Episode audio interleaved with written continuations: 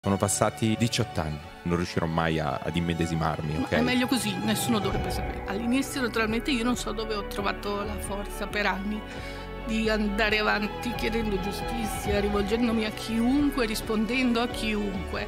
Poi nel momento in cui la sentenza è diventata definitiva, nel 2012 la Cassazione ha sancito la condanna definitiva, praticamente il processo era finito. Ho fatto tutto il possibile, anche se non c'è una vera giustizia. Conosco mio figlio e so che era un... beh, comunque come tanti ragazzi di 18 anni, sono idealisti. Una colpa che mi faccio è di non averlo messo in guardia, ecco. Perché ti fai una colpa, Patrizia? Però non ha, non Perché, ha perché senso.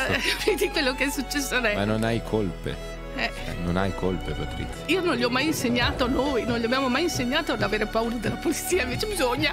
Ma non è normale dover avere Esatto, paura cioè, della polizia. sì, non dovevate insegnargli nulla.